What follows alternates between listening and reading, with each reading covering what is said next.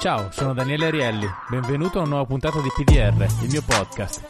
Se sei interessato ad approfondire i temi delle puntate, in descrizione trovi il link ai libri degli ospiti e quello al mio ultimo libro, Il Fuoco Invisibile, giunto alla quarta ristampa e vincitore del premio Sandro Onofri per il miglior reportage narrativo. Trovi anche il link alla mia newsletter che ti permette di ricevere aggiornamenti sugli eventi, sugli articoli e sulle nuove puntate del podcast. Se apprezzi P D R e vuoi farmelo sapere, votalo su Spotify o sulla piattaforma da cui lo stai ascoltando. E ora, la nuova puntata. Ciao Vitaliano, grazie di essere al podcast. Ciao. Senti, ehm, io ho apprezzato veramente molto il tuo ultimo libro che è Works, che è uscito un po' di tempo fa, però devo dire è veramente... Secondo me è uno dei libri italiani più importanti usciti negli ultimi anni e...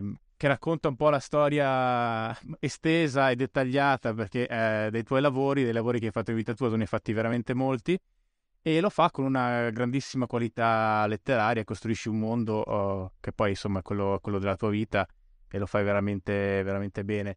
Quindi è anche difficile capire un po' a dove iniziare, però um, una scena mi viene in mente, quando tu a un certo punto fai il lattoniere, Eh, che mi sembra di aver capito è stato se, se non il lavoro che ti è piaciuto di più eh, comunque uno di quelli che ti è piaciuto di eh, che ti pi- sono piaciuto di più um, eh, c'è um, un momento in cui il tuo, tuo collega uh, un tuo collega ti chiede, eh, ti chiede di tenerlo mentre praticamente viene sospeso, si, si sospende sul vuoto e, e lo fa nel modo più naturale possibile e, e tu lo tieni e un po' ti stupisci anche uh, di questa naturalità.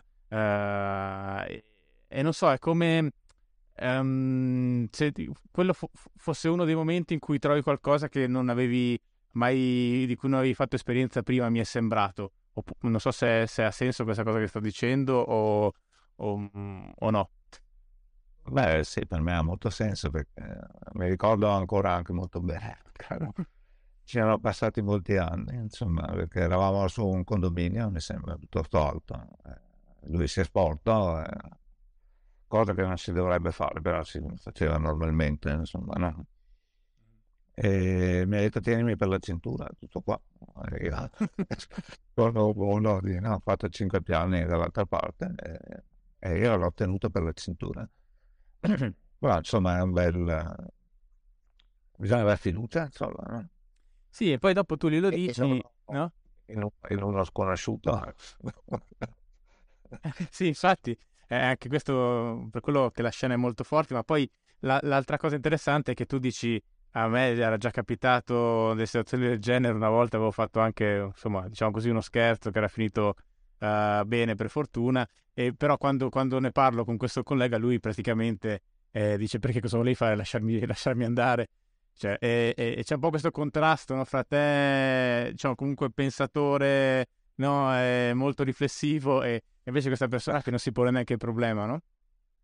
Sì, infatti, no, no, ma era così poi con tutti, no? Poi a prescindere anche dal, dalle simpatie, voglio dire, poteva anche capitare di lavorare con qualcuno che ti era antipatico, però su queste questioni no, non c'era mai nessuna perplessità e capitava spesso insomma di affidare le proprie vite nelle mani di qualcun altro in quelle situazioni.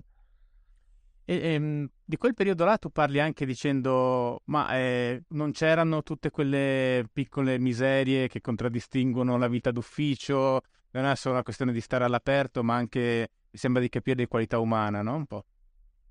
Beh, perché lavorando insomma, il lavoro manuale ha questo tipo di caratteristiche, a meno che non sia ripetitivo e statico naturalmente, no. Comunque ti lascia probabilmente meno tempo per pensare tutto sommato e anche per divagare su questioni che non siano rivalenti, per cui c'è meno spazio per, per, per tutte le, le, le come posso dire, per quella rabbia repressa dopo tutto sommato, perché credo che si tratti di questo che uno alla fine accumula in un ufficio che in qualche modo la, la, la sfoghi fisicamente. Quello è anche un periodo dove tu dici sei riuscito a scrivere molto nonostante lavorassi moltissimo, no? Comunque è un lavoro... Vero, vero, ma non, perché lavoravamo almeno dieci ore al giorno, specie nei periodi estivi, essendo un lavoro che si fa all'aperto, no? eppure non ero così stanco da non riuscire poi a, a lavorare poi una volta a casa la sera. E colpisce anche perché un altro, forse anche questo nel libro viene raccontato un po' come uno dei, dei, dei mestieri principali che hai fatto, comunque più centrali, è quello nella ditta di, che fa cucine, dove a un certo punto tu fai una rapida carriera e, e però eh, hai, hai paura di, scalando ulteriormente, eh, di, di non avere più le energie poi per scrivere perché è troppo concentrato su, sul mestiere aziendale, no? È così? Eh, sì, sì, però anche questo non lo ricordo molto bene. E del resto l'ho fatta fallire molto presto, insomma, questa rapida carriera. non, non, non so se volontariamente, però, però vedendolo da dove sono ora, col seno di poi sembrerebbe un po' così. La cosa, la cosa che... che... No, di... Scusami. Oltre al fatto sì, che, che appunto che salire di grado tendeva anche a tirarmi fuori una, part- una parte di me che forse non mi piaceva molto, non so se fosse per quel potere che, che appunto salendo, facendo carriera in qualche modo acquisisce, che però poi si paga, no, perché bisogna vedere a patti col produzione, col padrone sostanzialmente, che all'epoca comunque in quella situazione era una famiglia, insomma, fisicamente, se non altro, individuabile, presente. Non si trattava di una multinazionale, però forse non è poi così diversa. Questo effettivamente si sente molto, no? Questa, da un lato mi sembra che tu sia ammirato in quel periodo, dalla, cioè comunque se non ammirato, interessato dal fatto che, con tutti i suoi difetti, comunque è un posto dove è possibile anche dare un po' sfogo all'intelligenza all'interno di un lavoro che di solito magari non, non ne concede così tanto, eh, perché quello che fai di buono viene, viene notato, viene visto, e dall'altra mi sembra ti spaventava molto lo, eh, proprio la dimensione di famiglia allargata, eh, che devo dire ha risuonato molto eh, anche a me mentre lo leggevo, perché anche a me le grandi aziende hanno questo aspetto oh, medio-grande, insomma, di, di pseudo-famiglia che è abbastanza, non so, lo trovo abbastanza agghiacciante per certi aspetti, no? Tu dici la scena, io ho avuto un nonno che ha lavorato tutta la vita in acciaieria, poi gli è andato l'orologino, no? Eh. Ed è una cosa che spaventa, sinceramente. Sì, sì, almeno a me spaventava, Dio spaventa tutt'oggi, anche se nessuno mi darà mai un orologio, questo almeno sarà escluso, però sì, è così. Con anche questo aspetto paternalistico. E poi può avere anche dei, come dicevo allora, c'era, c'è credo la storia di uno che ha dei problemi psichici e che in effetti comincia lì con dei, dei problemi sul lavoro, a dare dei sintomi di questo squilibrio mentale, eh, che però tutto sommato l'azienda non ha abbandonato, se non proprio quando non era più possibile gestirlo, insomma. Sì, sì, chiaro. Per che... cui c'è anche questo senso di protezione, di appartenenza, anche se vuoi, che naturalmente anche quello lo paghi, lo paghi lavorando, facendoti sfruttare, se vuoi. Sì, c'è sempre questo bilanciamento, comunque in questo libro, fra appunto i costi del lavoro e poi anche, cioè comunque c'è anche lo sforzo di vedere un po' eh, i, i problemi dall'altra parte, diciamo, non è un... non è un libro monodirezionale, questo anche lo rende secondo me più, più gradevole, benché la tua prospettiva sia, sia molto chiara e anche forte in alcuni punti, però insomma eh, descrivi anche molto bene anche quelle che sono le prerogative degli altri, no? Beh, se, se per altri intendiamo gli imprenditori, ovvero quello che, quelli che danno il lavoro, sì, perché poi ti si rende conto che anche nella ditta di... Insomma, di lattoneria, per quanto il lavoro mi piacesse, cioè, era veramente fatto grande velocità, eh, senza tutte quelle che sarebbero le, le, le regole di sicurezza che dovrebbero, a cui cioè, le ditte dovrebbero attenersi, però è anche vero che se ci, si attenessero uscirebbero dal mercato. Di fatto, perché, certo. Perché era, era, adesso non so se le cose tra l'altro siano cambiate, ma non credo più tanto, vedendo i numeri, no, delle morti sul lavoro, mi sembra che sia poi così tanto cambiata, Insomma, per restare sul mercato, paradossalmente, non puoi restarci in modo regolare, per cui eh, il risultato è quello che sappiamo: molti infortuni, molti morti. Sembra che altrimenti non si può. È un po' come il caporalato in agricoltura, insomma, no? per, o come i rider di cui sentivo oggi, c'è cioè questa notizia mm. di, di questo.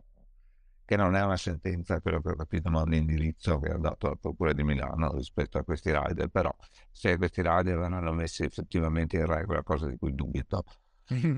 eh, poi, poi sarà possibile, cioè quanto costerà poi all'utente finale eh, mettere in regola questi rider, cioè, no?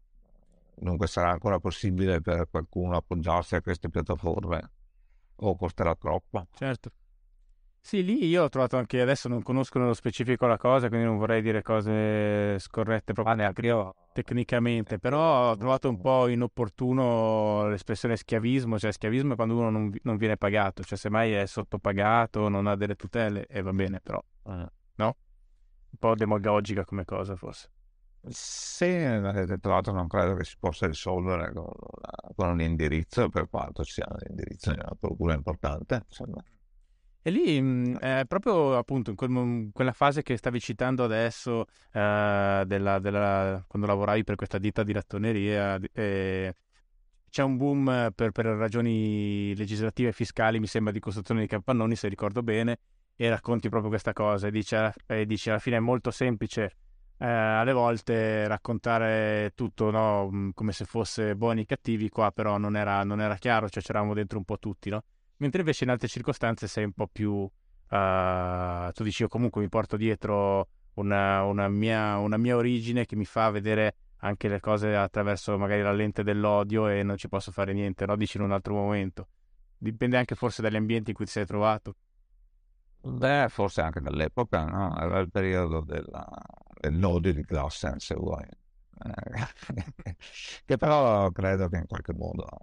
insomma, che le classi ci siano ancora, non se ne parla perché non esistono, no, se, no, se non vengono definite, non vengono trattate, no, di fatto non esistono, ed è anche molto conveniente che non esistano. Poi insomma, nel frattempo, quelli erano gli anni ottanta, ottanta, novanta, sì, la, la trasformazione era già in atto, però adesso siamo già ben oltre, no? E poi c'è una scena che tu racconti sia in Works sia in Tristissimi Giardini, che è un altro bel libro, diverso, eh, proprio nelle, nelle intenzioni, però anche questo molto interessante, che è, è quello in cui tu ti ritrovi in, questa, in questo magazzino un po' improvvisato, eh, dove poi spunta, diciamo, il padrone originale della, dell'azienda, il, ormai, diciamo, anziano, e, e, e ti ammonisce perché sei fermo e dice qua lavoriamo con i secondi, no? E c'è questo contrasto fra la, il magazzino che scade a pezzi con le macchine dei proprietari parcheggiato dentro e questo che dice lavoriamo quei secondi. E, e c'è, io ci ho visto anche, no, un po' forse di una fase del Veneto, dell'industria familiare, c'è gente che comunque lavorava tanto, però poi anche bisogna vedere come, no? Esatto, bisogna vedere come. E, e d'altronde però c'è sempre questa contraddizione tra... posso dire, tra quella che è l'immagine esteriore di un'azienda o anche di un bene, e se poi si va a vedere come e dove viene prodotto quel bene, magari due cose, magari, io temo che spesso non corrispondano, ma un'immagine bella, pulita, esteriore del prodotto e, e invece magari lo squallore o anche le, le cattive condizioni di lavoro in cui per quel prodotto viene per l'appunto prodotto. Questo secondo me è uno dei nodi ehm, teorici più interessanti del libro, che è quello della comunicazione, no? Dice, a un certo punto la comunicazione si è mangiata tutto, tornando sempre alla, alla fabbrica di cucine, eh, a un certo punto arriva una figlia, eh, una delle figlie, insomma, della, della, della famiglia proprietaria, che studia semiologia, eh, che ha studiato semiologia, e devono fare questo... vi costringono a fare questa um, usando questo compensato marino, se ricordo bene, sì. e, e che non ha senso usarlo in, quella, in quel contesto, in quella cucina, pesa tantissimo, crea tutta una serie di problemi tecnici, però uh, si può comunicare molto bene, no? E questa è una cosa che torna nel libro, ma torna anche quotidianamente nella realtà, e l'ho trovato molto forte, perché effettivamente il contrasto fra, fra i bisogni proprio della comunicazione e poi quello che invece sono le cose nella loro realtà è molto forte oggi. Beh, è moltissimo forte. Beh, perché poi era lo stesso architetto che, che ci costrinse in un'altra situazione, che era proprio quella forse prima della fabbrica di cucina, quando mi ritrovai a disegnare dei negozi in franchising, che voleva a tutti i costi questi profili di metallo zincato, no? Per avere proprio questa immagine molto tecnologica rispetto ai mobili, con quel grosso problema che a lui piaceva, perché effettivamente era anche più bella, anche per il mio gusto, tutto sommato, eh, la, la zincatura a caldo, che però determinati profili no, non supportano, per cui si invergono, si torcono e non possono funzionare. Però prima di arrivare ad accettare il fatto che non fosse possibile zincare a caldo questi profili, abbiamo buttato via una tonnellata di, di, di profili di metallo per convincerci, finalmente convincere noi, convincere l'architetto, che a caldo non era possibile zincarlo, e dunque dopo abbiamo ripiegato sul, sul freddo e, e, e con molti altri materiali, mi ricordo, di, quella, di quei negozi lì, che poi non decollarono perché era una catena di, di casual americana che andava molto bene in America, aveva cominciato questa campagna in Europa e anche in Italia, però si vede che non incontrava quanto incontravano, forse non eravamo ancora pronti come popolo a ricevere questo tipo di immagine troppo tecnologica, per cui fu una dei, dei, tra l'altro delle catene che trascinò a fondo quella ditta che poi fallì. E secondo te qual è la caratteristica proprio, diciamo, il concetto di comunicazione, come, come lo definiresti? Cioè, che cos'è comunicazione? Ah beh, è una domanda come si fa a rispondere. Credo che comunque siamo nella, nella società della comunicazione, per cui eh, le ricadute sono, sono notevolissime, naturalmente. E il primo è questo scollamento, comunque un certo allontanamento dalla, dalla realtà. Infatti si parla sempre più di realtà percepita, no? Certo. Certo. Per cui è, e poi c'è il reale e c'è la realtà, sono anche due cose diverse. Sulla realtà ci mettiamo d'accordo e pensiamo che sia questa, dopo le cose reali che ci accadono magari possono anche smentirla, cosa che però non intacca la, no, la, la, la realtà condivisa, sì. o, o che percepiamo in modo condiviso. Io stavo pensando anche, appunto, rileggendo adesso queste pagine, e che uno dei problemi forse è anche che siamo, port- eh, siamo chiamati a esprimere giudizi su una quantità di, di beni e di cose, non, anche immateriali, enorme, e sulla quale è impossibile avere competenza su ognuna di esse, no? E quindi la, la comunicazione riempie un po' questo vuoto. Eh, cioè, ad esempio, io non saprei giudicare la qualità costruttiva di una cucina, oggettivamente non è il mio tipo di formazione, no? E quindi probabilmente, anche se, come dici tu nel libro, la maggior, nella maggior parte dei casi sono le donne delle coppie che scelgono le cucine, però diciamo, se dovessi scegliere un mobile eh, non, non avrei i mezzi per giudicarlo eh, tecnicamente, anche se mi affascinerebbe molto l'idea, e, e probabilmente e percepisco come sarebbe anche il modo, almeno una variabile da tenere senz'altro in considerazione, no? E questo moltiplicato eh, cioè più o meno succede a tutti su tanti, in tante cose, no? Sì, però ha poi anche poca importanza, perché poi è più importante, insomma, quello che ci viene comunicato, no? Ricordo tempo fa lessi anche interessante uno studio che fecero tempo fa sui materiali tecnici da montagna, per esempio, no? Sì. eh, che, che dimostrava che la differenza tra, che ne so, i materiali più tradizionali che venivano usati cinquanta sessanta anni fa rispetto a quelli di adesso, la differenza era minima. Ah, sì? Eh, per, sì, veramente nell'ordine, almeno poi sai, anche gli studi sono discutibili, no? Certo, certo. Spe- no. Specie, di, specie di questi tempi, no? Sì. Visto che parlavi di competenze, su, a giudicare le cose che ha veramente le competenze. In realtà dopo ci si scontra anche scientificamente, se è vero quello che dice anche Agamben, no, che anche la verità scientifica è in realtà la verità di una maggioranza di comunità scientifica che condivide quell'idea, a prescindere dal fatto che sia, non sia la verità, non si decide che, che è quella, sempre allo stato attuale dell'arte. Sì. Beh, poi allora può arrivare benissimo allo studio che ci dice che, che non, non andava bene e che magari faceva pure dei danni, no? La storia della medicina è piena di questa roba qua. Però è vero è che non si può come farlo a, a decidere. No, questo è un problema. Competenze su tutto, come dici tu. No, è un problema grosso, effettivamente questo anche applicato alla scienza, secondo me rimane la migliore approssimazione, nel senso che è vero, è una questione di consenso, diciamo, fra esperti, però al tempo stesso ci sono anche dei protocolli riparati. Se, se noti, eh, beh, però anche lì c'è uno studio che, che, che dice che poi ci sono moltissime cose che in realtà non sono replicabili, o non sono riusciti a replicare, però vabbè. Importanza, non vorrei addentrarmi troppo perché per l'appunto non sono un esperto, però è vero è che almeno a livello di comunicazione ci viene sempre detto, no, la maggioranza della comunità scientifica, eh, per cui cioè, non è una verità, ma è una verità su cui concorda una maggioranza. Sì, sì, certo. Di pari, di pari evidentemente. Allora quelli che non concordano no, cioè, attualmente sembra che spesso vengano addirittura espulsi. No, ma sai, come in tutte le discipline umane il cambiamento viene accettato fino a un certo grado, no?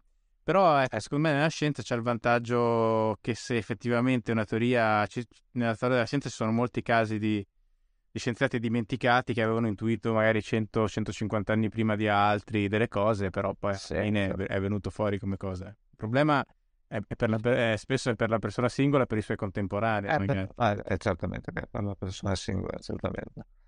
Perché poi una, la scelta, se c'è effettivamente una scelta, devi fare tu su te stessa, no? Se è davvero una scelta, perché dopo sembra che non, che non lo sia, no? Sì, sì, no, ma eh, sai, sono i limiti. Secondo me la, la, la scienza è una, una buona... È un terreno, no, è un terreno minato.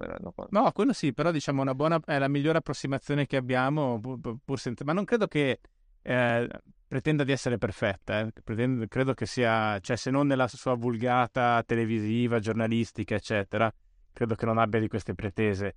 Eh, e, no, e, che credo che sappia di sbagliare, però insomma è lo strumento migliore che abbiamo, ecco, secondo me questo sì, per, per alcune cose sicuramente. Va bene, no, non contesto. Senti, l'altro personaggio carismatico che c'è nel libro è questo architetto verso, eh, presso il quale tu lavori all'inizio, eh, che chiami lui, eh, che un po' ti introduce poi in un, in un mondo che non avevi avuto occasione di vedere prima, e anche se poi alcune cose già ti interessavano, insomma, ed è, ed è un momento forte del libro. Ma vuoi raccontare un attimo? Beh, se è un momento forte è anche parecchio lungo, perché sono quasi cinque anni in cui l'ho frequentata ed era veramente per me poi un altro mondo, no? Essendo uscito da, sì, da una classe sociale piuttosto bassa, e dunque mi, dopo mi confrontavo con una persona che, che invece non che lui fosse nella classe sociale più alta della mia, perché era più o meno era partito anche lui veramente dal basso, tanto che poi non è, non era e non è architetto, però ha il più grande studio di architettura che, che, c'era, che, c'era, che c'era attualmente in, in città. E, e dunque era proprio una, un altro mondo, anche proprio un altro approccio al lavoro, la possibilità di consultare un'enorme biblioteca, un modo di lavorare che no, di cui non avevo proprio contezza, no? Che però paradossalmente faceva molto leva sull'immagine, trattandosi di design e di arredamento, soprattutto questa. E lì arrivi anche a contatto, diciamo, col mondo, quelli che chiami tu i veri ricchi, che te, mi sembra ti piace anche abbastanza, però poi non frequenterai più, almeno per, non nel libro. E co- com'è stato, cioè, è stata una toccata e fuga, perché non hai, essendo anche una persona che ha sempre avuto in mente eh, di poi di fare lo scrittore, e, e nel senso non, non ti interessava quell'ambiente lì, anche dove spesso poi girano anche artisti, come dici tu, pseudo-artisti? C'è un momento di contatto? Beh, anche lì, eh, anche lì bisogna distinguere tra le persone e l'ambiente. Certo. Perché anche... anche adesso, lavorando come scrittore o come drammaturgo, entro in contatto, ma intanto lavoro con persone di un'altra classe sociale, mediamente. Eh, questo è abbastanza inevitabile. Eh, però un conto è per l'appunto l'ambiente, che dopo raccoglie tutta una serie, un conto sono le persone. All'interno di ogni ambiente si trovano delle persone comunque interessanti. La media, però, la media c'è, cioè, un grande... come dire, è anche difficile intendersi, perché so, si danno altre delle cose che per, per un'altra non sono scontate affatto, come avere la possibilità di spostarsi quando si vuole spostarsi, di, di passare, che ne so, per Pantelleria o per Roma, uno passasse regolarmente, ma no, invece avendo un lavoro fisso, no, di sicuro non ti trovi a passare per Roma. Beh sì, certo, questo è un po' l'episodio che racconti rispetto al teatro, no? E lì c'è, secondo me, anche una componente un po' di paraculaggine dall'altra parte, no? Non è solo se passi, che magari volevano che passassi ma non ti volevano pagare, no? Ecco, c'è anche questo, anche questo è accaduto, è abbastanza normale.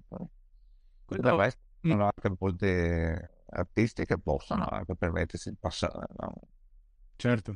Beh, nel senso, ci sono certi lavori, certe professioni che richiamano, o che possono essere fatte almeno con un minimo di tranquillità, solo se hai, insomma, qualcosa, qualcuno più solido alle spalle. Però ecco, ti facevo questa domanda che poteva sembrare un po' estemporanea, o forse lo è, non lo so, perché eh, invece c'era, c'è sempre un po' più di... dico astio, però di distacco invece con, con la classe, diciamo così, piccolo, piccolo medio imprenditore, vicentino, veneto, eccetera, che, verso cui tu sei molto più severo, e invece eh, lì per un momento sembri dire, beh, questi tutto sommato, nonostante tutto, mi stanno più simpatici, no? E per quello te lo chiedevo. Beh, ma sai, dopo uno è probabilmente anche sempre più cattivo con quello che è più vicino e, e, e di cui ha avuto... esperienza in maniera più diretta, cioè, è anche possibile che sia questa. Poi è vero che, insomma, in Veneto questa classe è piuttosto giovane, per cui un po' c'è la tradizione, ma no? I, i borghesi, o anche i piccoli borghesi, che comunque hanno un retroterra più lungo, ampio.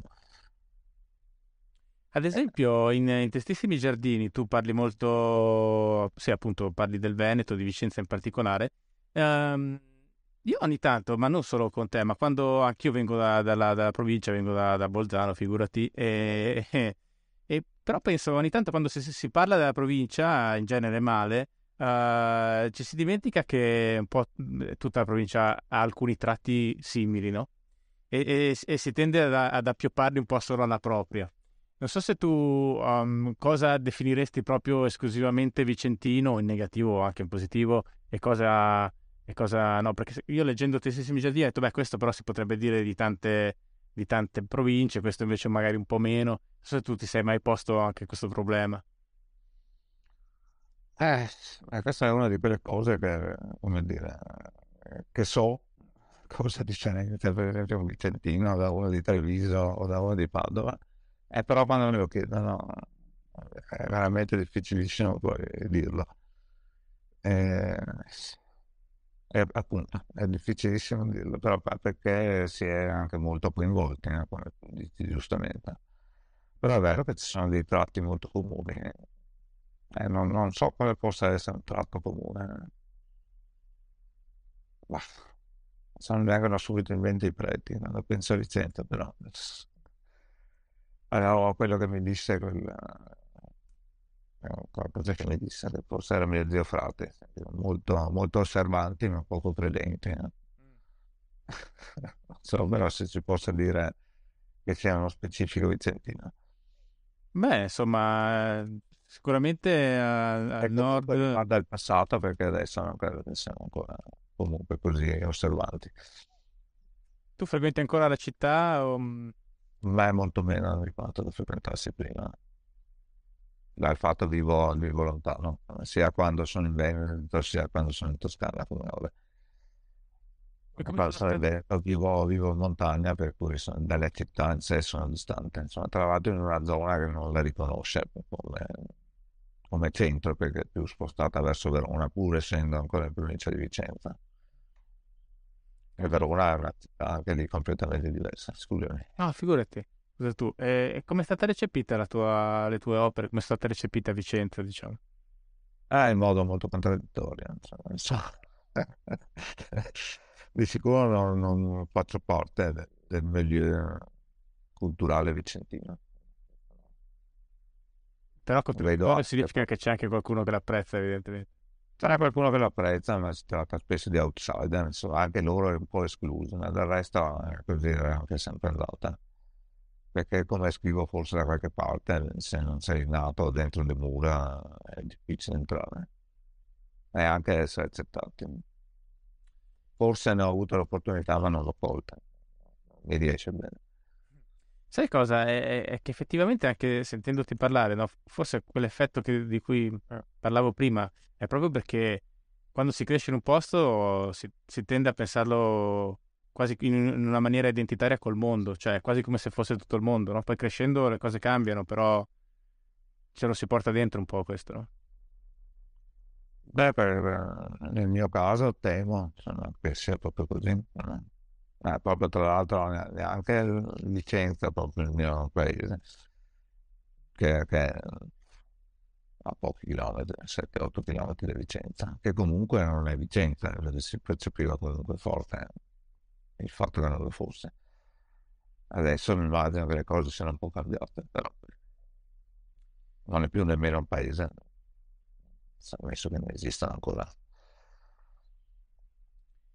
Tu frequenti molto anche eh, il, il mondo tedesco e uno dei tuoi autori di riferimento è Thomas Bernhard, chiaramente, tra l'altro, uh, devo dire in maniera felice, perché è il classico autore che viene copiato male, mentre invece mh, te, secondo me... È un po' più bello. No, secondo me si vede, la, si vede chiaramente l'ispirazione, ma tu stesso dici che gli scrittori che adesso sono fatti per essere saccheggiati. E... No, non, non lo copi in senso stretto, però si sente che hanno un'ispirazione forte e, e, e però non deleteriano, perché spesso con le, le ispirazioni sono anche distruttive quando non, non vengono re, non, non creano un processo creativo interessante, nuovo. Capita che lo siano. Ecco, e, e il tuo rapporto col mondo tedesco com'è? Ma il mio rapporto col mondo tedesco adesso...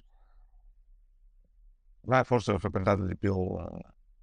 in gioventù, adesso tendo ad essere molto più statico, forse dovrei preoccuparmi anche riguardo a questo, però va bene anche un periodo in cui muoversi, no, attualmente è quasi impossibile, però buono, insomma, sia a livello intellettuale che a livello proprio personale, visto degli amici che vivono in Germania, che sono tedeschi, anche italiani che vivono in Germania, anche tedeschi che ho cominciato a frequentare da adolescente, quattordici quindici anni, il primo viaggio in Germania. E poi mi sono ritrovato anche per vendere gelati in un periodo. Sì, una corte al libro. e, e, e invece dal punto di vista culturale c'è qualcosa di quell'ambiente che ti interessa particolarmente?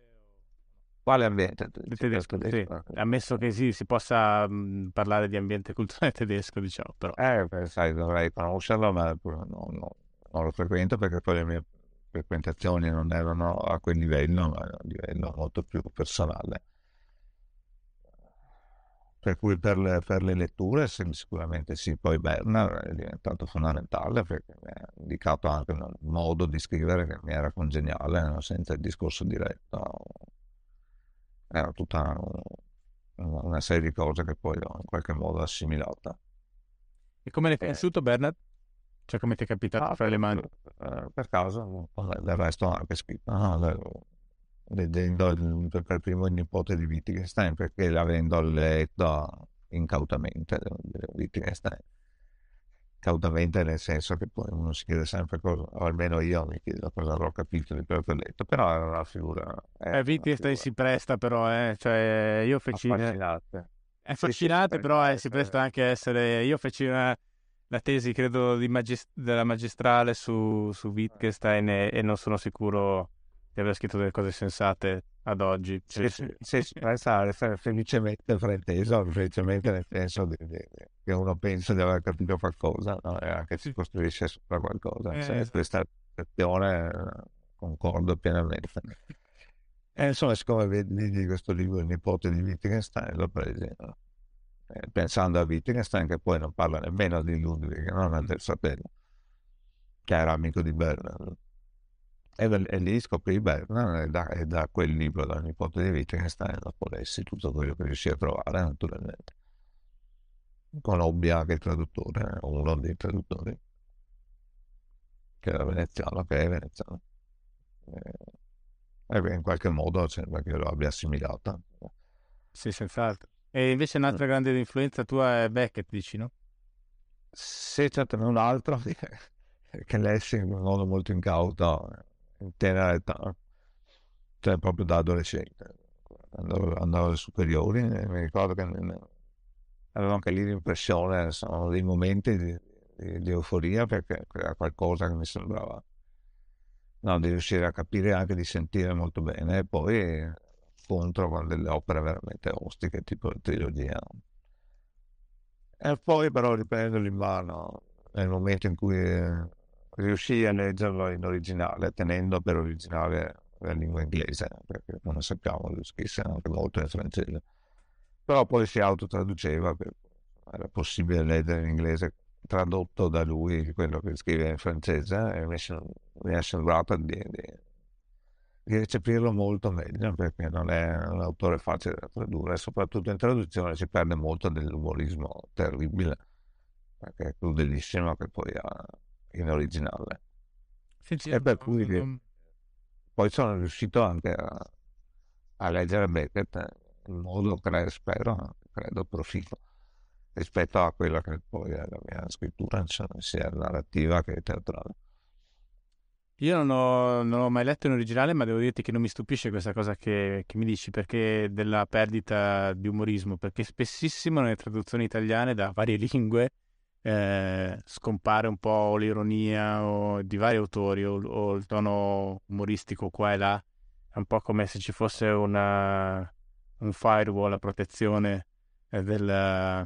di quello che può fare sorridere, o comunque insomma che vada in quella direzione spesso con le traduzioni, anche per una questione Beh, di ritmo forse della lingua.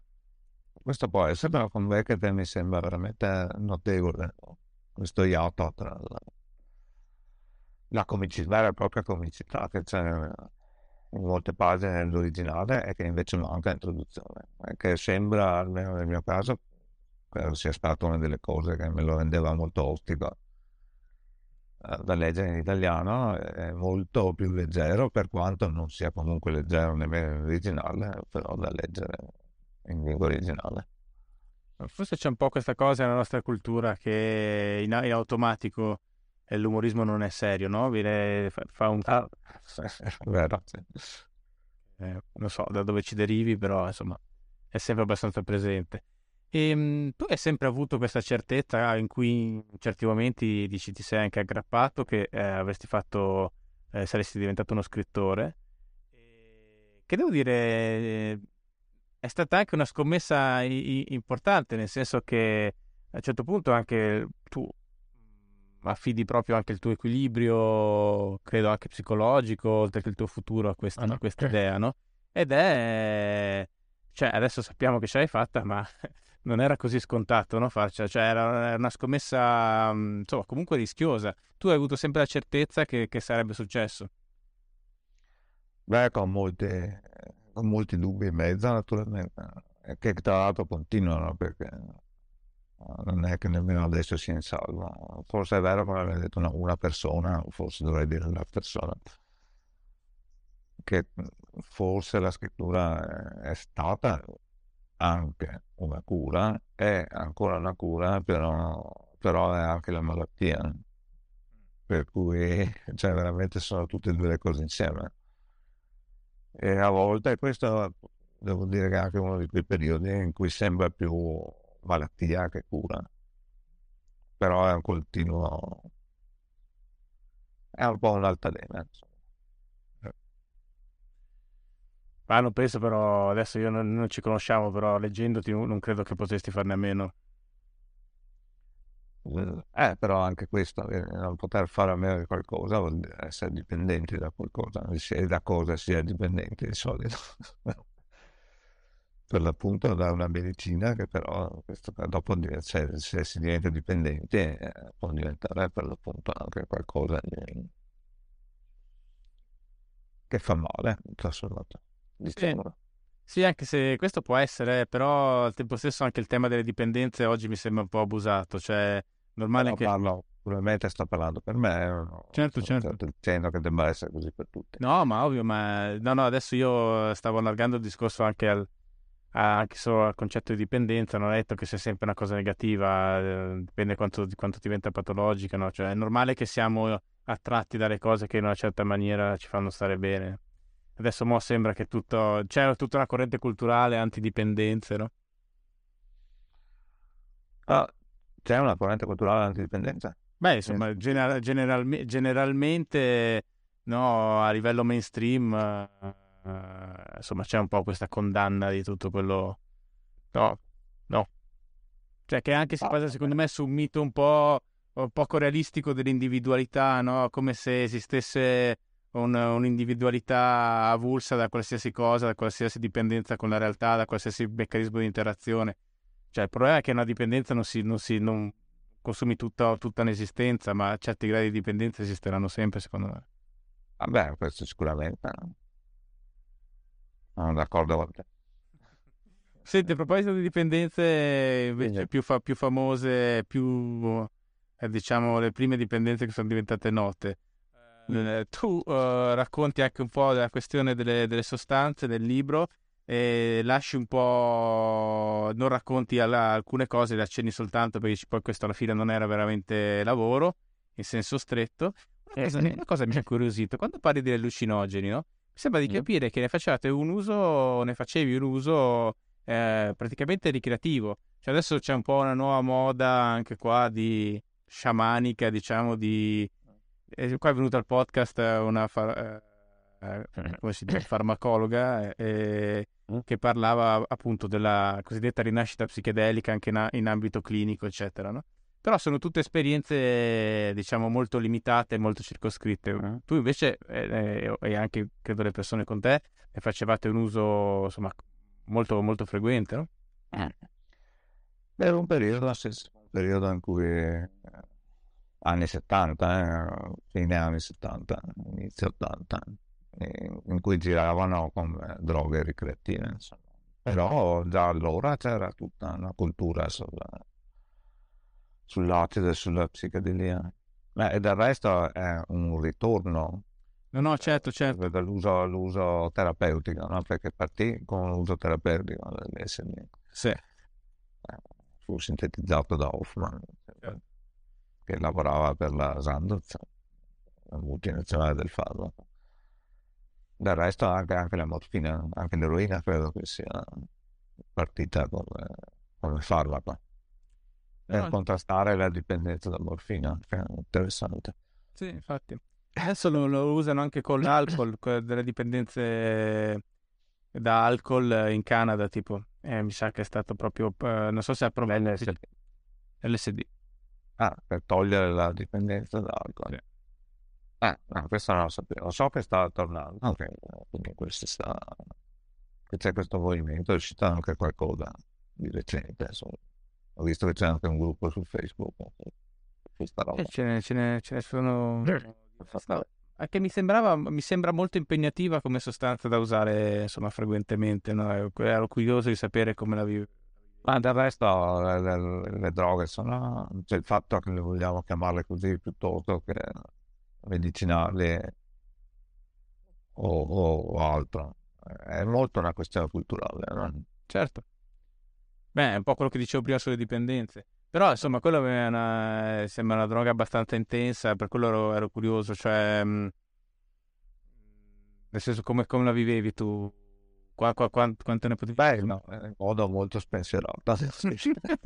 anche, anche forse, anche senza forse è responsabile. Anche perché ho ben presente persone che hanno fatto viaggi e non sono mai più tornate. Nel senso che c'è stato il prima e il dopo, perché prima erano delle persone, dopo quel, aver preso quella pasticca, quell'acida, non sono più state le persone che erano prima. Ne ricordo più di una. Perché una delle teorie appunto del, di questa ripresa dello studio clinico eh, ufficiale, diciamo, attorno agli allucinogeni, è questa teoria della dissoluzione dell'io, no? Mm. E, cioè è in quel senso anche la cura della, dell'alcolismo, eh, perché dando un, re, un, diciamo un, un reset al, al cervello eh, resetta anche le dipendenze, no? Questa è la teoria, pare che funzioni abbastanza.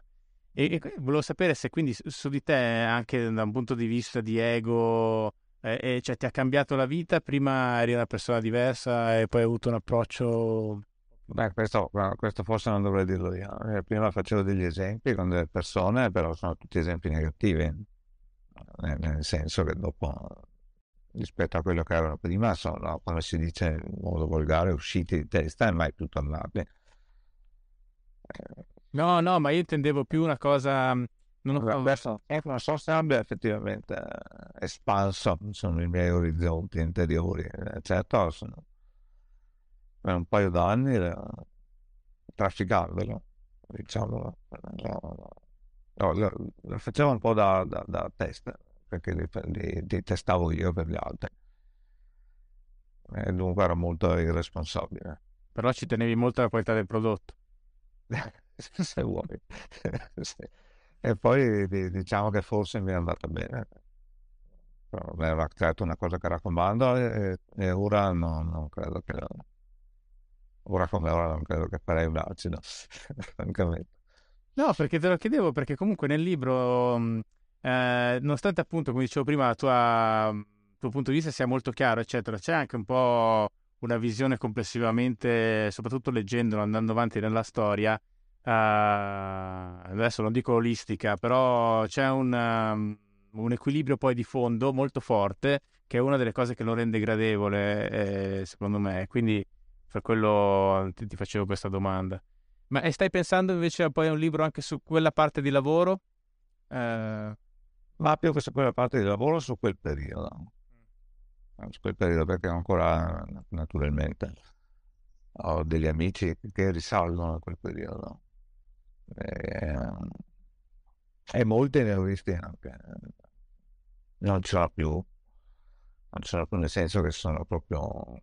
Se sono andati durante quel terribile poi periodo, che mi sembra che non dico che sia stato dimenticato, però non so fino a che punto sia stato davvero indagato e non piuttosto rimosso, vista la quantità di morti che ci sono stati, insomma, proprio tanto per fare i conti della serva, che, a parte che poi Vicenza era un centro dove, dove, dove si girava veramente tanta. Verona, Vicenza,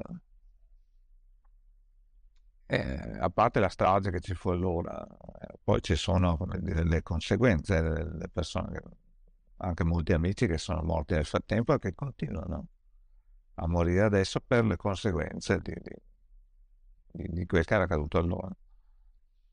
E non hai mai avuto in tutti questi anni la tentazione di fare il salto e dice, ma invece che alzarmi la mattina per andare al lavoro, tutto sommato potrei starmi a letto un po' di più e professionalizzarmi ulteriormente su quest'altro lato, diciamo. Quale lato? Il lato, diciamo, del, insomma, della vendita, del commercio che, che tu fai intuire, insomma, comunque è continuato per lunghi periodi, però sempre come attività collaterale sotto. Beh, perché credo che forse l'ho scritto anche lì, che anche lì si va per livelli, no? È il livello che ho intravisto nella mia breve car- carriera, il livello, nel senso, il livello più alto che ero arrivato a intravedere, mi, mi spaventava un po'. Cioè come genere di persone che, che avresti incontrato, o, o come conseguenze, o come... Eh, forse, ero, forse non era adatto, insomma. a fare quel tipo di lavoro, perché è anche un lavoro molto stressante, eh, di solito non ha un lieto fine, insomma, a meno che non sia proprio a un livello altissimo, no? Lì, che lo sa. No, poi bene, andiamo a conoscenza di quelli che vengono a prendere, magari ce ne saranno altri che vivono felici e contenti, però. Certo. Mm. Ehm, un'altra, appunto, poi dopo tu, l'altra parte di lavoro che lascia esclusa invece è quella, quasi del tutto, è quella culturale, eh, a parte all'inizio, poi questo invece vicenda con eh, noto attore e regista teatrale, molto molto bella devo dire, eh, anche, anche questa ben scritta. Ehm, E lì che, che, che differenze trovi qualitative, qualitative sul cosiddetto, chiamiamolo così, lavoro culturale invece il lavoro vero e proprio? Cioè, ehm, perché a me istintivamente, anche come lo racconti, ma mi sembra corrisponda alla realtà, eh, magari il lavoro in sé eh, artistico è ovviamente meno pesante fisicamente, però è più impegnativo anche da un punto di vista di possibili umiliazioni, di, di bassezze che si fa alla gente, e mentre l'altro invece è più impegnativo nel senso che ti porta via la vita mentre stai vivendo, insomma. Eh, non so se... Sì, anche, anche quest'altro, eh, dopo. Sì. La vita comunque se ne va, in ogni caso. Sì, hai ragione. Potrebbe essere l'una che nell'altra. La so, mi sembra forse... Però non so se sia una questione... Non vorrei neanche dare dei valori così diversi. No? Non so, tornando alla lattoneria, mi sembrava che quello fosse un lavoro molto più reale, molto più concreto, su cui uno si fa meno domande, ecco. Perché comunque se devi saldare un tubo lo devi saldare, non è che puoi parlare ore sul tubo, no? Dopo è saldato ed è impermeabile oppure no. E ne si, ne in genere si discute per, per mesi o anni su, dopo, su chi ha messo il tubo migliore, penso anche. No, no, no, decisamente no. Mentre da, da questa parte è tutto molto più aleatorio, d'altronde come potrebbe non essere così. Infatti l'altra, l'altra cosa che salta all'occhio da questo punto di vista della tua storia, quindi anche nel libro, è che appunto tu passi da, da una carriera dove hai fatto progetti, dove hai disegnato comunque, le, hai contribuito ai progetti produttivi di cucine, e poi appunto hai lavorato con le lamiere, a un certo punto quando fai, mi sembra, il lavoro in mobilità anche, la manutenzione delle strade, tutte cose concrete che si possono vedere, e si possono toccare una volta fatte, no? E, e questo secondo me è una cosa che ha una, una sua suo fascino, una sua funzione. E com'è poi passare invece delle cose, sì, che poi vengono stampate o vengono messe in scena, ma non è la stessa cosa. No, decisamente non è la stessa cosa. Eh, diciamo che quando lavoro a teatro mi avvicino di più a una certa concretezza, anche perché è una cosa che no, poi non no. non si può fare da soli, no? Per cui hai altre persone intorno che lavorano con te e poi vedi che esce qualcosa di concreto che viene fatto insieme, insomma, per quanto non sia la stessa cosa che una cucina o, o delle mie risaldate, è comunque qualcosa di più concreto, mentre la scrittura c'è una cosa bella. Vuol dire che è cosa totalmente astratta. Dopo sì, si concretizza nel libro, ma il libro sì, di certo non è più come il primo libro. Certo. Non so se hai provato anche tu la sensazione, no? Sì, sì. Il primo libro che ti va in stampa eh, non è convinto che l'oggetto ti cambierà la vita, invece, invece poi la vita non cambia poi così tanto. No, sono d'accordo. Ma ehm, e tu hai mai visto una stampa di un tuo libro? Io ancora no, volevo vedere l'ultimo, ma poi c'è stato il Covid mentre andavo in stampa e non me lo... Una stampa in che senso? Eh, ma la tipografia, assistere alla, alla stampa, io non ho mai, no. non ho mai fatto e mi interesserebbe no. vederlo. Perché poi c'è anche questo a dire, il libro è un oggetto. Ho fatto però, se posso, era divertente, ho fatto però anni fa un... Un racconto, un racconto, insomma, un pezzo che mi aveva commissionato su una, una ditta, una tipografia che stampa bugiardini per medicinali, eh, una delle più grosse. Eh, quello è stato molto interessante, devo dire. ha a che vedere proprio la qualità della carta, che è molto migliore, quella di Bugiardini, quella dei libri, per dire. Perché è molto fino? Sì, è proprio una carta di, di almeno così mi hanno detto, eh, di ottima qualità, e anche la cura con cui li stampano. Ah, come mai? Cioè, perché sono stampati con questa cura? Eh, perché questo è lo standard che viene richiesto, almeno qua da noi, insomma. Ah, interessante. Sì. No, ti dicevo, rispetto al libro c'è da dire anche questo, che tu poi, eh, insomma, ne vedi qualche copia, te le mandano, puoi vederle da qualcuno che, che lo sta leggendo, ma non vedi mai la totalità di tutte le copie che ci sono in giro, no? Che... insomma, che il libro venda tanto poco, comunque sono molte di più di quante ne vedrai mai. Quello secondo me leva anche un po' alla concretezza. Se, se potessi per assurdo vederle tutte assieme, magari avrai... un tema che mi farebbe impressione, anche se non vendo così tanta. Bene, chiaro, eh. Però sì, sì, io capisco. Eh, infatti, però, ho capito, quella è una dimensione... Eh, per... Magari pensiamo a qualcuno che vende qualche milione di copie, a vederle tutte insieme. Lì sono veramente magazzini interi. Non so se esistono ancora i magazzini, eh, però... Sì, vabbè, magari qualche prima tiratura da eh, cinquantamila copie, cose del genere, esatto. deve, deve occupare abbastanza. O comunque occupa parecchio posto, sicuramente. Bancali e bancali dello stesso libro, impressionante. E un'altra cosa bella appunto de, di, di questo libro è la sua concretezza, nel senso che molta della letteratura italiana contemporanea è molto... Eh, poco dentro il reale, ce n'è anche, per carità, però diciamo non è la, la corrente predominante. Invece tu eh, racconti parte delle storie vere, le tue storie, ma poi anche con una definizione di dettaglio eh, molto curata. E infatti da questo punto di vista volevo chiederti anche il lavoro del ricordare, cioè ricordare tutte queste cose passate, da cui alcune sono passati veramente decine di anni. Immagino che sia stato molto complicato, no?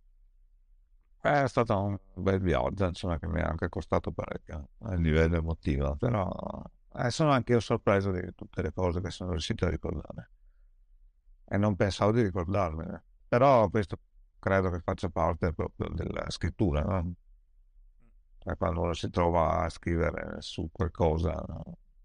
E attinge il suo passato, almeno a me capita spesso di sorprendermi delle cose che mi rendo conto di ricordare. Non so se sia una questione di concentrazione, cioè il fatto che la scrittura ti costringe a concentrarti, per cui probabilmente riesci a ritrovare delle cose che non pensavi ci fossero. E ti è capitato, confrontandoti magari con delle persone, appunto protagoniste di questi episodi, che emergessero delle cose che tu non ricordavi o emergessero in maniera diversa? O hai fatto tutto il lavoro in solitaria? No, ho fatto quasi tutto da solo, eh, devo dire. Poi ho avuto il conforto però di, di, di sentirmi con degli ex compagni di lavoro che avevo anche perso di vista, che hanno per l'appunto letto il libro. Finora nessuno mi ha detto...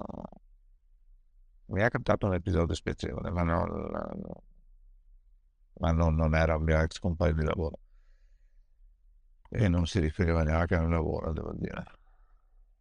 Però i miei ex compagni che l'hanno letto, alcuni magazzinieri, anche un lattoniere, uno che era il mio superiore quando facevo cucine, quello stesso lui con cui poi ho parlato. Eh, lui volevo giusto chiedertelo, come l'ha presa? Piazzi mi ha chiamata, l'ha presa benissimo, anche se è vero che mi avrebbe detto probabilmente le stesse cose, anche se l'avrebbe presa malissimo, perché è difficile capire cosa pensa davvero, però siamo tutt'oggi in contatto. Perché lui è l'unico a cui dentro il libro annunci, annunci che scriverai di lui, e lui molto sportivamente, da uomo di mondo, dice non c'è problema, non c'è niente da nascondere. Esattamente, sì. E se va, vi ricordo anche quel giorno che fui colpito da questa biografia della regina Elisabetta che gli aveva regalato con dedica il biografo che era passato come ospite nel suo studio, naturalmente. E lì nello studio c'è anche l'eccezione, che è questo tuo caro amico che tu distingui da, da, da tutti gli altri praticamente. Sì, perché anche lui aveva questa storia, che tra l'altro è ancora il mio caro amico. Questa storia particolare rispetto poi alla fauna che frequentava lo studio, anche come lavoranti, ecco. eh, aveva anche questa straordinaria cultura, per me una grande testa, che poi però la città non l'ha utilizzata, non so per che motivi. Ecco, a Vicenza, a Vicenza sono parecchie teste pensanti che però sono, non, non sono mai state sfruttate, ecco, nel modo migliore, specie culturalmente. A un certo punto nella, nella fase eh, della lattoneria tu incominci a distinguerti, cioè a sentirti di, diverso in un certo senso da, dalle persone con cui lavori, un po' perché prima comunque tu è, sei geometra eh, di formazione, e quindi comunque lavorando all'ufficio, cioè più o meno eh, dove più e dove meno comunque era un po' eh, diciamo l'habitat, eh, nei limiti dell'habitat del geometra, diciamo. Invece là no. E secondo me c'è anche un po' la componente che però a quel punto, almeno sembra così leggendo, ormai ti sentivi destinato anche al, appunto, definitivamente al lavoro di scrittore, no? E, e tu come lo vivevi questo dualismo? O forse anche una questione dell'età, perché all'inizio quando c'hai venti trenta anni eh, no, nessuno si fa troppe domande su cosa farai un giorno, quando eh, continua a cambiare di lavoro e lavoro, tu ne hai fatti veramente tanti diversi. Sei troppi probabilmente. Diventi anche una no, un'anomalia in un certo senso, no? E, e come dire, non è che fai suonare un campanello d'allarme, però la gente sì. ci, pensa, ci pensa un attimo.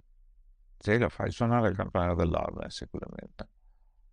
Beh, uno che continua a cambiare lavoro, inevitabilmente vuol dire che non riesce a stare nel posto, no? E se viene, come dire, richiesto di saper stare nello stesso posto per una lunga durata, per tantissimi anni, non può che essere un problema. Però al tempo stesso, sì, no, ma mi rendo conto che... È vero che era, era interessante il fatto che, le, che riuscissi comunque a trovarli, però riuscivo a trovarli abbassando il livello in un certo senso, anche se poi era quello che volevo. Fare un lavoro manuale, non l'ufficio. È come se non, non venisse tollerata la, la mancanza di fedeltà a un certo punto. Perché tu comunque, un'altra cosa che emerge dal libro è che... Insomma, anche che quando... Che sono infedele. No, no, che quello, ma secondo me più che altro libero. E, e, e poi però che ci hai sempre messo molta serietà nei lavori che hai fatto, no? Cioè, si, si percepisce soprattutto in alcuni casi, ma comunque anche in generale, uh, che ci tenevi a fare il lavoro, il lavoro in una certa maniera, quasi come una questione di, di onore anche in un certo senso. Cioè... Sì, sì, probabilmente quello, perché... sono stato cresciuto in questo modo qua, ci ho sempre tenuto a fare il, il lavoro che dovevo fare nel modo migliore. È anche vero che spesso, cercando di farlo nel modo migliore, mi scontravo con una realtà che non accettava, o comunque non, forse non voleva davvero che fosse fatto nel modo migliore, ma nel modo più veloce e compatibile, insomma, che però non necessariamente è il migliore. Questo è vero sia in alcuni lavori, diciamo, privati che hai fatto, sia nell'esperienza del pubblico, no? Quando eri in mobilità, quello è molto ah, beh, quello, quello, quello forse ancora, ancora di più. Sì, quello poi può anche diventare un problema. Beh, se lavori più veloce degli altri, devi comunque darti una calmata, perché se no, almeno così fu per me. Però è vero che il meccanismo pubblico è tale per cui può anche essere che molti vi entrino pensando di fare una qualche differenza, ma poi credo che si siano un po' fagocitati dalla burocrazia, che, che tra l'altro non riguarda solamente il pubblico. Cioè, tu questo lo racconti bene all'inizio anche nel mondo dei geometri, no? Sì. Esatto. Senti, e poi un'altra cosa che emerge è che nonostante tutto, nonostante queste cose che, di cui stavi giusto accennando adesso, eh, comunque c'è una sorta di, se vogliamo chiamarlo positivamente, ethos, se no ossessione per, eh, per il lavoro nel territorio, no? Dove sei cresciuto, dove hai vissuto. Cioè, questa cosa emerge forte nel libro. Sì, non so neanche se ci sia ancora, o forse c'è ancora, ma magari non nei termini in cui si esprimeva allora, però sì, c'è una, un'ossessione forte per il lavoro. Del resto è una zona anche abbastanza depressa, no? Il Veneto non è che sia ricco da generazioni, come dicevamo prima. eh, anche se adesso viene subito identificata una certa ricchezza, però è una cosa abbastanza recente. Eh, Ma è una cosa, una cosa interessante anche quando dici che nel racconto cinematografico, televisivo, questa cosa Veneto esiste solo per parlare appunto immigrati, piccoli imprenditori, eccetera, e poi invece dici sarebbe male raccontare storie di rapine agli orafi, e l'ho trovato a parte divertente ma poi molto vero, cioè alla fine il racconto cinematografico o adesso con le serie tv eh, non si allontana mai troppo da quello che è lo stereotipo giornalistico su un territorio, no? E magari ci sono tantissime storie molto interessanti e che, che non vengono quasi mai raccontate. Eh, credo di sì, cioè, io sono convinto che ci sarebbero, insomma. Eh, ma credo non siano state raccontate anche al di fuori di cinema e tv, forse neanche in letteratura. Mm. Ma è uno dei motivi che mi solletica a scrivere di quel periodo. Ma come dicevamo prima, no? Degli anni tra i settanta e i novanta, se vuoi. Ma e, e, e cosa, cos'altro, quale altro aspetto? Perché era, era bello devastante, no? Perché come forse scrivo anche lì, eh, girava tanti, eh, tanto oro, perché come saprai a Vicenza eh, c'è anche la fiera dell'oro, una delle più importanti d'Italia, credo. È una delle più grosse del mondo, che adesso è in stand-by anche lei, come tutte le fiere. E per cui tantissimi orafi, tantissimo oro sotto banco, e dunque tantissimi contanti, tantissima droga, tantissime armi, per cui diventava una miscela. E infatti c'erano rapine anche lì settimanalmente, rapine anche eclatanti, tipo gente che entrava con i bulldozer in una fabbrica per rapinare l'oro, no? Che fa venire in mente film di Michael Mann. Per dire, però nessuno, almeno che io sappia, so c'è Carlotto che forse ambienta qualcosa in Veneto, no? Quei gialli. Sì, anche se la serie tv che ne ha tratta è una cosa secondo me guardabile, per cui visto io, io ho visto solo dei, ho visto solo dei pezzetti, però ero, sono rimasto sconcertato. Eh, no, veramente, veramente incredibile, anche perché ci sono dei noir di Carlotto che sono buoni secondo me nel genere, però insomma fatti bene. Eh, ma essere nel genere non è, no no infatti assolutamente non è certo una colpa, no, no no assolutamente no, era giusto per inquadrare il, il tipo di operazione, però fatta bene e, e di sicuro la serie non è fatta bene. Beh, mi conforta, perché dopo io sono anche molto critico, però dopo a volte no, magari può essere che sia troppo, però quelli mi sembrava veramente. Beh, questa è stata comunque anche credo punita severamente dal pubblico, eh? Cioè, nel senso che... Ma poi era, su, era sulla Rai Rai due su... ah sulla Rai due. Ma credo di aver visto solo degli spezzoni ed ero abbastanza allucinata. Sì, concordo, eh. concordo. Poi non so chi siano, conosco magari qualche attore, ma non so, so di chi sia la regia, di chi sia la sceneggiatura. Ma sai, lì poi vai a vedere quali sono anche le dinamiche, magari la richiesta era anche proprio fare una roba del genere, non è neanche detto. Ma può, può essere, può essere. Tu comunque hai detto appunto che scrivere sceneggiature non è, co- non è come scrivere. Cosa, cosa intendi? No, beh... È scrivere, ma una, è un altro scrivere. Sono, sono diciamo una... che è una, che è una... Sì, è un'applicazione della scrittura, se vuoi. Anche il teatro, volendolo, è, però sulla scrittura teatrale c'è molto più controllo. Sulla sceneggiatura c'è molto di meno. No.